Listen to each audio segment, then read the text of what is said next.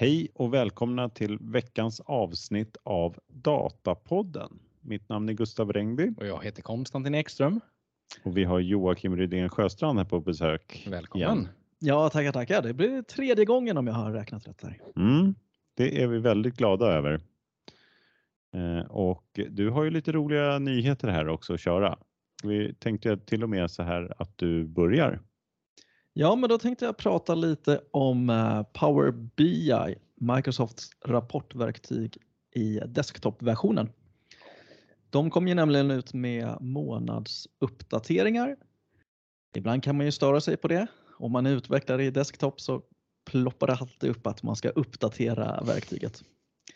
Men eh, just i februari så har det kommit upp några intressanta uppdateringar faktiskt.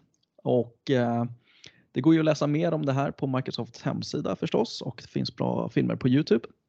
Men eh, jag tänkte väl ta några punkter där. Till exempel är en nyhet i februari att man nu kan göra conditional formatting based on string fields.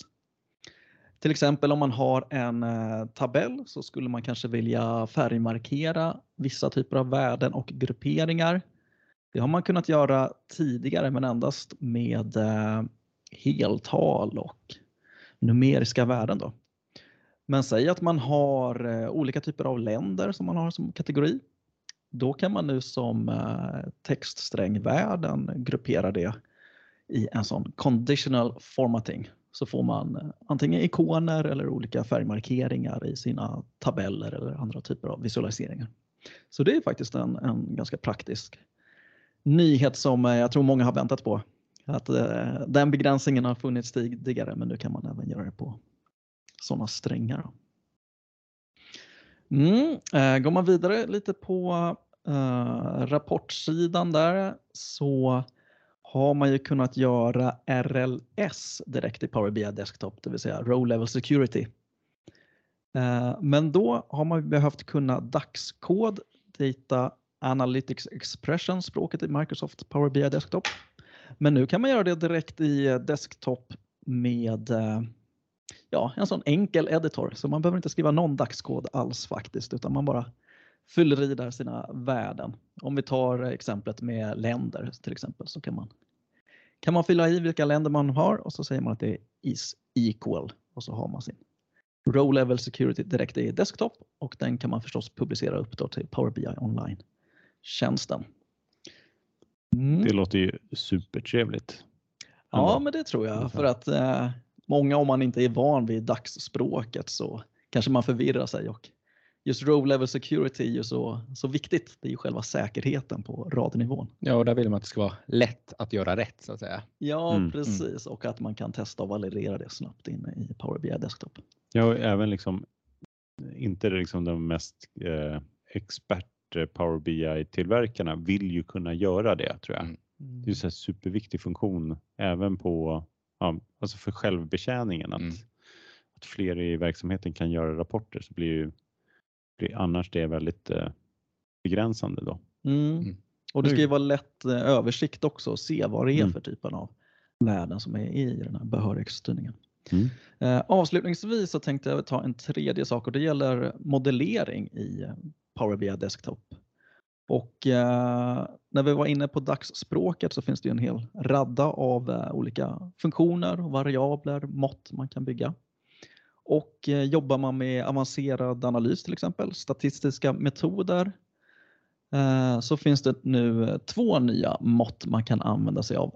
Linest och Linest X som går direkt mot eh, fiktiva tabeller. Och Eh, de är till för att göra linjär regression som är trevligt om man vill göra enklare typer av eh, prognoser och forecast på tidsserier. Eh, och med de här två nya funktionerna så kan man få fram ja, med standardavvikelser, F-värden, eh, annat trevligt liksom metadata kopplat till de här statistiska linjära regressionerna. Eh, så det tycker jag man kan eh, testa, testa på faktiskt. Eh, om man gör, vill göra ännu mer avancerad analys då kanske man väljer andra typer av verktyg. Men just linjär regression det är ju enkelt att göra i Power BI direkt. För, men du, du skrev den i dagskoden så, liksom kan, så Mm. gör du det Så du skulle egentligen också kunna göra på, om du vill göra massa linjär regressioner liksom på vissa specifika radnivåer och sånt där så kan du göra det också. Precis, så den första Linest den går emot en fysisk tabell. Då. Mm. Så om man har kanske ordrar så går man på ordervärde och datum där. Men eh, vanligtvis så vill man ju använda den här Linest X som är en eh, måttbaserad och den går ju på fiktiva tabeller då. Om man Mm. har ett urval så kan man göra sin eh, regression. Får man ut då när man kör den? Är det liksom att det kommer ut en tabell då också från liksom dags... För du måste få, för den måste ju bli en, den blir en graf i sig liksom varje... Ja, precis. Så, så har du en, eh, en tabell så får du de här statistiska eh, mätetalen Mm. i, i den eh, tabellen, Ja, visualiseringen direkt. Och sen så antar jag att man får en, eh, en linje också om man skulle välja ett linjediagram så Mm. man ser Mm. själva forecast-linjen här för den linjära regressionen. Men detta finns ute nu, så det är inget som kommer senare. Det här finns ute nu och eh, som vanligt med eh, desktop-uppdateringarna som kommer varje månad så kan ju vissa funktioner vara så att man går in i options i, eh, i desktop och så väljer man, man klickar i de här preview-funktionerna så att man kan använda alla nya funktioner som har kommit ut i månadsversionen. Mm. Eh, det var väl lite det jag tänkte ta upp och sen finns det andra trevliga grejer här men det kan man läsa sig till också. Det, var ju, det är en diger lista. Absolut. De har, liksom, det här är bara februari-listan och det är liksom eh, 100 grejer eller något. Ja precis, det är något sånt. Mm. Jag- Jag kollade igenom listan och såg några som jag gillade också. Eller som jag tycker är roliga att nämna i alla fall. Mm. En var Sensitivity Label. Den är ju kopplad till eh, att det händer massa grejer i Purview också. Så den tycker jag är rolig att, att ta upp som en eh, nyhet här också. Då. Eh, Och det är ju så att man har, liksom, de har ju infört det här att man kan i alla de här Office 365 grejerna så finns det en sån här sensitivity label som man kan sätta sina dokument och sånt där på. Eh, Till om de, ska, om de räknas som eh, liksom public data eller om det är jättekänsligt eller top secret eller eh, mittemellan eller måste eldas upp efter att ha tittat på den eller något sånt där. Och nu finns den också på Power BI-rapporter. Och till och med så att det ska hänga ihop då också att om du gör en pdf-export från en känslig rapport så ska det hänga med också den sensitivity labelingen. Det är ju snyggt. Mm. Det var nog nyheten Mm. att jag tror det var just pdf-exporten Mm. hänger med också. Ja, men det är trevligt att kunna följa den etiketten hela vägen Mm. Mm. så den inte försvinner någonstans när man har exporterat sina rapporter. Ja, en trevlig funktion. Sen så var det en annan sak som jag också råkade se här eh, som de, jag tror, jag tror de lyfte så här, eh, här har vi tio stycken exempel på tredjeparts visualiseringar Mm. som vi vill lyfta också att de har gjort förändringar i. Och en av dem var Acco Planning by Acrobat. Det var en liten så här eh, eh, right back funktion. Acrobat, alltså de som gör Adobe. jag tror det. Ja. Eh, Nu hann jag inte läsa allt i detalj, men det verkar vara en liten så här eh, som du- kan komma åt på Marketplace. En Mm. liten eh, liksom för att få right back funktioner i Power BI. Det är lite roligt att det finns flera sådana verktyg. Mm. Ja. Vi har väl pratat, vi har väl sett bland annat den här Aimplan har ju kommit i Mm. ett nytt verktyg som också är liknande då. Ja, Ett svenskt bolag. Den är ju rolig också. Men jag såg det finns andra sådana lösningar också. Mm. Det är lite kul. Mm. Som Microsoft ly- lyfte här då, då. Det kanske är lite skillnader på de här. Jag såg inte i detaljerna här på hur man får tillbaka det här eh, right back grejen. Hur enkelt det är eller hur svårt. Men eh, det finns i alla fall i senaste mejlet där om, om man nu är intresserad av en sån right back eh, visualisering så finns Mm. det en sån. Mm. Några andra kommentarer här på? Hade du på- någon favorit Jocke av de här nya nyheterna?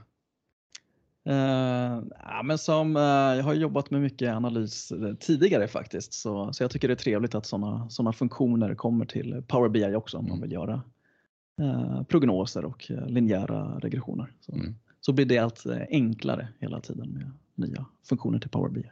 Mm. Mm. Hade du någon favorit Konstantin?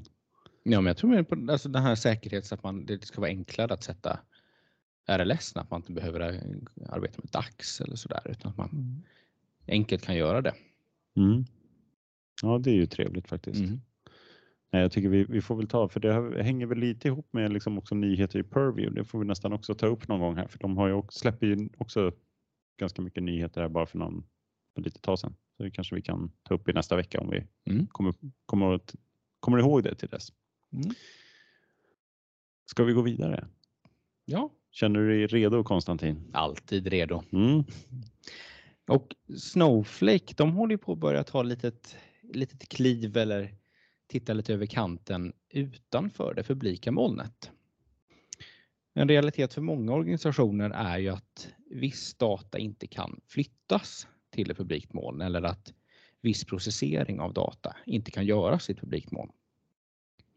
Så då har nu Snowflake släppt en ny funktionalitet i Public Preview som varit i Private nu sedan i somras som möjliggör att man kan skapa en stage eh, som Snowflake kallade eller en extern tabell mot en filaria eller en annan enhet som ligger on-premise.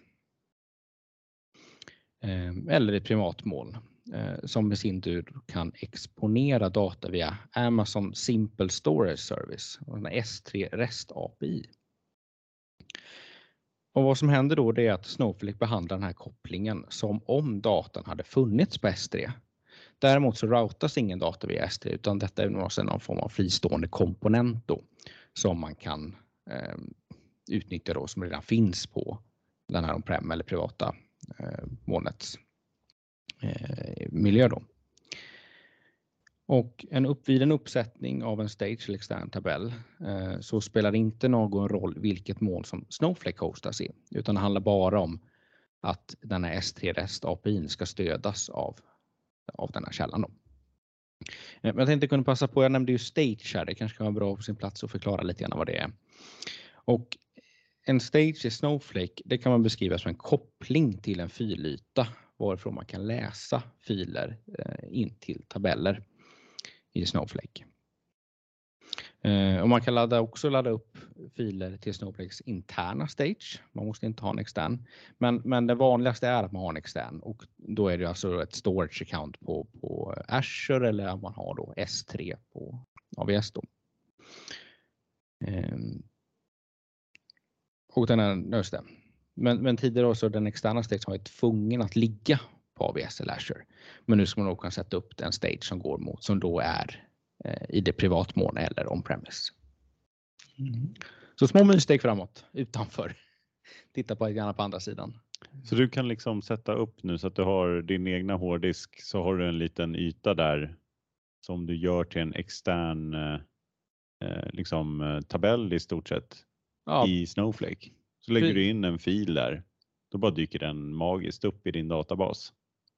Ja, men det blir mer så att man skapar, om man tar en stage, Mm. då skapas det bara en koppling till den här filen eller till den här mappen. Ja. Och sen kan man bygga en vy så att när man skriver select from, så Mm. ifrån i frommen, så skriver man då eh, som pathen till den här filen. Eh, och då kan man selekta från den. Så att det är en JSON-fil så kan man selekta upp eh, så att man kan skapa en vy som bara läser direkt ifrån filen. Ja. Så att det är ju smidigt om man, ja, men om man har liksom en om man inte får process eller får lagrare, då kan man ändå visa till exempel en aggregerad version av den datan Mm. eh, i Snowflake då som ändå ligger på i ett publikmål. Ja, ja, det är ju riktigt coolt. Är det några speciella case där detta blir extra användbart? Ja, det är just då när man inte kan eller får. Ehm, så att, men det är en fråga, alltid fråga då vad får man ens visa det? Eh, Ja, just det, för då kommer det upp i molnen när man väl... ja alltså kör det, det lagras ju inte där, men får man visa det? Men Mm. man skulle kunna tänka sig då alltså, om det finns myndigheter och liknande som har problem med Mm. eh, legala eh, svårigheter med att faktiskt flytta datat, då kan man ändå ha kvar det, men man kan ändå utnyttja andra verktyg då eh, som, som man har i molnet Mm. och ändå få upp datan dit. Ja, Okej, så, så om man har eh, lokalt on-premise, där kan själva källan eller tabellen ligga. Mm. Men med Amazon S3 då kan man ställa en fråga mot den källan som man får upp som en vy eller en fiktiv tabell. Ja, Ja, som om man hade läst in det som sourcat det på riktigt. okej, Som att man hade ställt frågan. Så det blir egentligen bara som molnet. ett, ett, ja, men det blir som ett fönster egentligen bara Mm. mot den här andra Mm. källan. Mm. Just det, för det är liksom det normala, det här du pratar om stage. Det är Snowflake har alltid liksom en stage area där man liksom lägger filer som ska in i Mm. Snowflake. Men nu är inte det bara en vanlig, det här liksom stage area, utan nu kan, nu kan din dator vara stage Ja, men area. typ så. Precis. De tog väl upp lite så här exempel på IoT-exemplet, sådana edge-grejer. Där kanske det kan vara intressant att kunna ha den möjligheten också. Mm. Man kan samla från en massa Edge-produkter direkt in till Snowflake. Just det. Gå förbi hela integrationsdelen och bara Mm. tjoff, nu är det på plats. Kombinera. De hade något sån här nytt också som var kallad dynamic tables. Så var det så här, man, man strippar bort ehm, de här streams som man kan sätta på en tabell som en form av change tracking och så kan man ha en vy på det och så har man en snowpipe. Och då blir det liksom automatiskt inläsning från den här change trackingen. Mm. Men då, då läste jag något att eh, jag vet, inte, jag vet inte om det har släppts än, men de har dynamic tables och då har de strippat bort så att då definierar man bara i princip tabellen och sen så sker det liksom en autosynk mellan de här tabellerna. Så att du behöver inte ha några prockar eller någonting annat sånt där heller utan det bara automatiskt flyter igenom till den här tabellen. Så lägger man på det då har man en, en eh, realtidslösning eller near real time kanske. Ja, det låter näs- nästan som något här Schrödingers katt eller något. Man vet inte var tabellen är. Liksom. Finns den eller finns den Ja. inte? Ja, och vid något specifikt tillfälle så är, finns den både inte och samtidigt Ja. finns. Mm. ja, det är spännande. Mm. Eh, ja, det känns som, eh, apropå den här S3 har verkligen, alltså för alla de här molnen har ju sin version av det här. Microsoft har ju Blob, Mm. Google har, jag kommer inte ihåg vad den heter, men de har ju också sin version av liksom hur man tar in data. Men S3 känns som den som har fått me- mest sådär att den har blivit eh, lite de facto standard. Den finns lite överallt den här S3. Eh, alltså att folk eh, implementerar S3 eh, filhantering Mm. i andra verktyg än Mm. bara hos Amazon. Men jag tror framförallt bland både Snowflake, Snowflake vet jag, men framför, eh, men även Databricks användare. Mm. Då är ju AVS det mest populära plattformen att hosta det på. Mm. Så att det kommer nog mycket naturligt därigenom. Då. Ja, just det. Ja, det är spännande. Jag skulle se om, eh, för det borde vara möjligt va, att göra med Blob Storage och Googles också. Jag vet inte, de borde ju vara öppna också. Kolla upp det. Om det Mm. går att göra. Ska vi gå vidare? Det gör vi. Då har vi eh, den slutgiltiga eh, artikeln idag. Då. Och vi fortsätter på temat Snowflake. Då. För det här är från Snowflakes eh, blogg. 25 januari kom det här ut. Och det är ett kundcase. Jag tänkte att det är alltid lite kul att ta lite kundcase också. Uh, rubriken är Scania uses data mesh and Snowflake's data cloud to drive transport sustainability. Så det är lite spännande. Mhm. Så det här handlar då om Scania, det globala bolaget som tillverkar lastbilar, bussar och industrimotorer. Känt för att man kan åka förbi det i eh, Södertälje om man är på väg söderut från Stockholm. Och de säger här i artikeln, de vill driva transportbranschen till att bli mer hållbar. Man jobbar bland annat redan idag med elektrifiering av bland annat då gruvindustri och bussar. Och för att eh, driva den här förändringen så ligger i sin tur ett ansvar på Head of Data and Information Management, Thomas Därsjö, att använda data i organisationen på bästa sätt. Det blir en viktig del här. Eh, och de säger vidare här då att eh, Scania såg Datamesh som en perfekt lösning för deras organisation. Och det ger dem en domänorienterad och decentraliserat ägarskap av data. Det är väl definitionen här då på Datamesh. då. Därsjö säger då att detta koncept är väldigt likt det som gjorde Scania så lyckat från början. Modularisering. Och förtydligar de här då att det här med hjälp av modularisering av komponenterna som en Scania-produkt består av. Det är det som har gjort att de har kunnat då bygga så, så pass skräddarsydda lösningar till olika typer av kunder. Så att det är liksom kärnan i deras eh, eh, man kan sätta ihop de här komponenterna på lite olika sätt och så får man helt olika eh, slutliga lösningar för olika kunder. Då. Och Därsjö säger då också att i framtiden kommer vi ha datadomäner också. Och kanske viktigaste domänen kan vara connectivity. Och den här connectivity då, det är alltså de, de tror att många av företagets tjänster kommer i framtiden ha med data med, liksom som en del av tjänsten. Och framförallt då operativ data från fordon. Så connectivity ska vara då liksom domänen där man eh, hanterar då fordonsflottans data in och ut så att säga. Man säger vidare här då att Scania är ju då eh, i sig då en decentraliserad organisation och har liksom samma inställning som Datamesh. Eh, men det betyder också att olika delar i verksamheten kan välja själva vilken dataplattform de vill använda. Men under de här omständigheterna då har Snowflake då vuxit i popularitet och eh, avdelning för avdelning har börjat använda Snowflake. Då. Så det är väl kul för Snowflake också. Då. Och eh, Därsjö tillägger här att de även haft eh, nytta av Snowflakes datadelningstjänster och eh, utnyttjat det då för med att dela data ex till externa kunder och partners. Och eh, tar som exempel då också att de har utnyttjat då data monetization som Snowflake har bra funktionalitet för.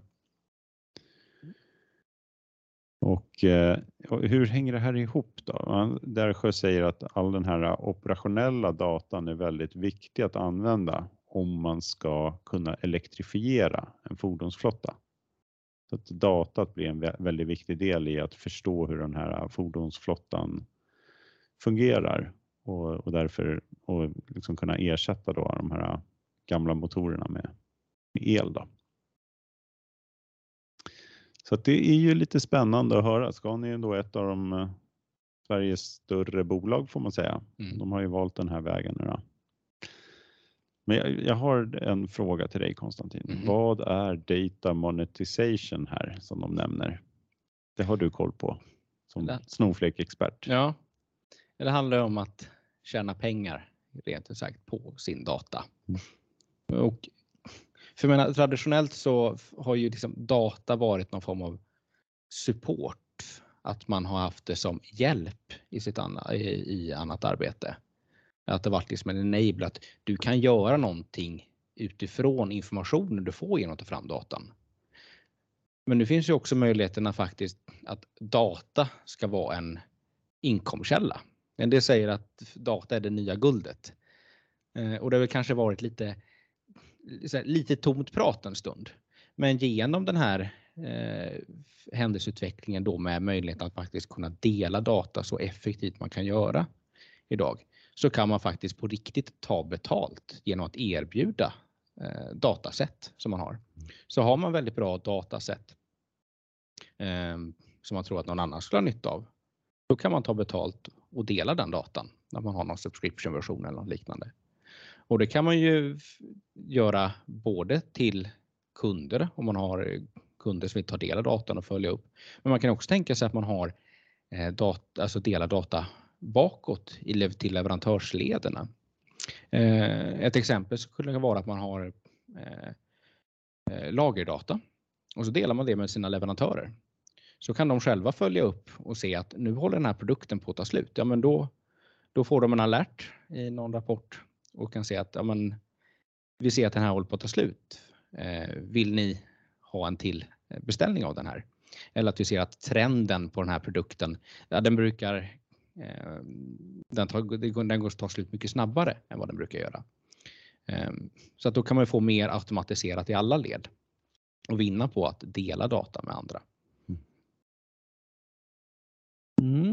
Jag tänker mig att det finns ett linjärt samband just mellan hållbarhetssatsningarna som man ser nu i, i flera branscher och utvecklingarna och Internet of Things och den här datautvecklingen. Eh, och just inom industrin så, så tror jag att det finns mycket ekonomiska skäl till, till det här. Så att eh, satsa på hållbarheten och utnyttja IoT och eh, sensorer, det, det, tror jag är, är liksom det stora som kommer komma nu inom alla möjliga branscher. Och då är det ju viktigt att Snowflake och andra aktörer har, har stöd för det. Mm. För det är inte bara hårdvaran med sensorer som måste fungera utan det är ju stora mängder eh, data som ska kunna transporteras i realtid till olika instanser. Ja, verkligen. Nej, men det, det är ju verkligen det där. Den där informationen ger ju så mycket. Den tar ju effektiviserar väldigt mycket och bland annat energi. Mm. Det är ju flera delar där.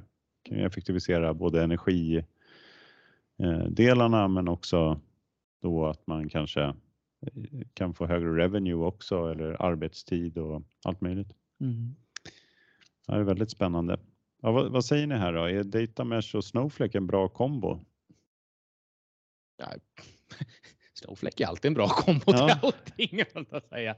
Um, men, men jag tycker man, man, känner igen det här caset för vi har haft några andra såna här artiklar som behandlat olika case. Mm. Och det känns som de börjar alltid med att vi har infört Data Mesh. Eh, mer eller mindre. När det är framförallt är det här... clickbaitet här som liksom att man har ja, infört det? Kan, det ja, men det skulle säga? kunna vara så. Mm. Det känns som, men, men det kanske liksom, det stämmer in ganska bra för det är stora organisationer som vi har tagit ja. upp. Mm. Och det är decentraliserat. Och det är, man jobbar i domäner och, och sådär. Så på, på, den nivån så det låter ju alltså, det, det låter inte oklokt eh, att tänka så. Mm. Men däremot så reagerar jag lite grann på att alla fick göra som de ville. Eh, de kanske har ett rekommenderat sätt, men, men det vore kanske på sin plats att säga att det här, här är vår rekommenderade teknikstack. Ni får göra avsteg på egen risk. Mm. Men de här killarna här borta eller tjejerna, de, de, kan inte hjälpa till om ni gör avsteg, men om ni följer den här mallen, mm. då finns det massa som kan supporta och hjälpa till och sådär. Så det är nästan så att man undrar om det verkligen är så att de följer data mesh då. För där är ju ändå lite så här, i formen så ska man ju följa samma form överallt. Mm. Eh, eller blir... om det är mer eh, data mesh-ish. ja, men det är liksom lite grann konceptet att du har liksom ändå enats om no någon form av teknikstack så att det ska vara ja. liksom någorlunda lika. Och kanske man har vissa principer så att om någon annan domän eller avdelning vill ha den här datan, ja, då ska det gå någorlunda friktionsfritt att, att både läsa över det eller att man kommer åt datan mm. och kan kombinera med det man redan har. Eh, många domäner, ja sådär, det blir alltid eh, man gör ju inte helt lika. Det är ju svårt mm. att ha liksom en helt enhetlig data eller man kan koppla ihop det bara rakt mm. av. Men Eh, men att man ändå har grundläggande principer så att det inte bara tar helt stopp. Mm. Nej, absolut. Nej, och det, det, är väl positivt om man, om man nu har liksom domäner och bara man har kommit överens om eh, två saker eller en sak. Ja, liksom, bara standard, bara, bara en nyckel liksom. Ja. det är inte lite någon namnstandard mm. som inte är helt frånvänt. Mm. Eh. Då är det också positivt. Det ja, det är väldigt positivt. Det, man måste kanske inte vara, man får ju vara lite pragmatisk i sitt data mesh då kanske. Ja, men man kan nog gå bort sig om man blir för detaljerad också, för då, då får man ju inte någonting som, alltså det blir för svårt att efterleva. Mm. Så man måste lägga sig på någon, hitta någon rimlig och lämplig nivå som ändå går att upprätthålla. Mm. Men jag tror eh, överhuvudtaget Snowflake är ju lite tilltalar ju ofta kanske organisationer som är lite större. Mm. Så att eh, på så sätt kan man väl säga att det per definition borde vara en bra lösning för data mesh. Mm. Bara av att de bygger produkten för stora organisationer Ja. och då blir liksom data mesh blir ju en, det passar ju stora or- organisationer också. Mm.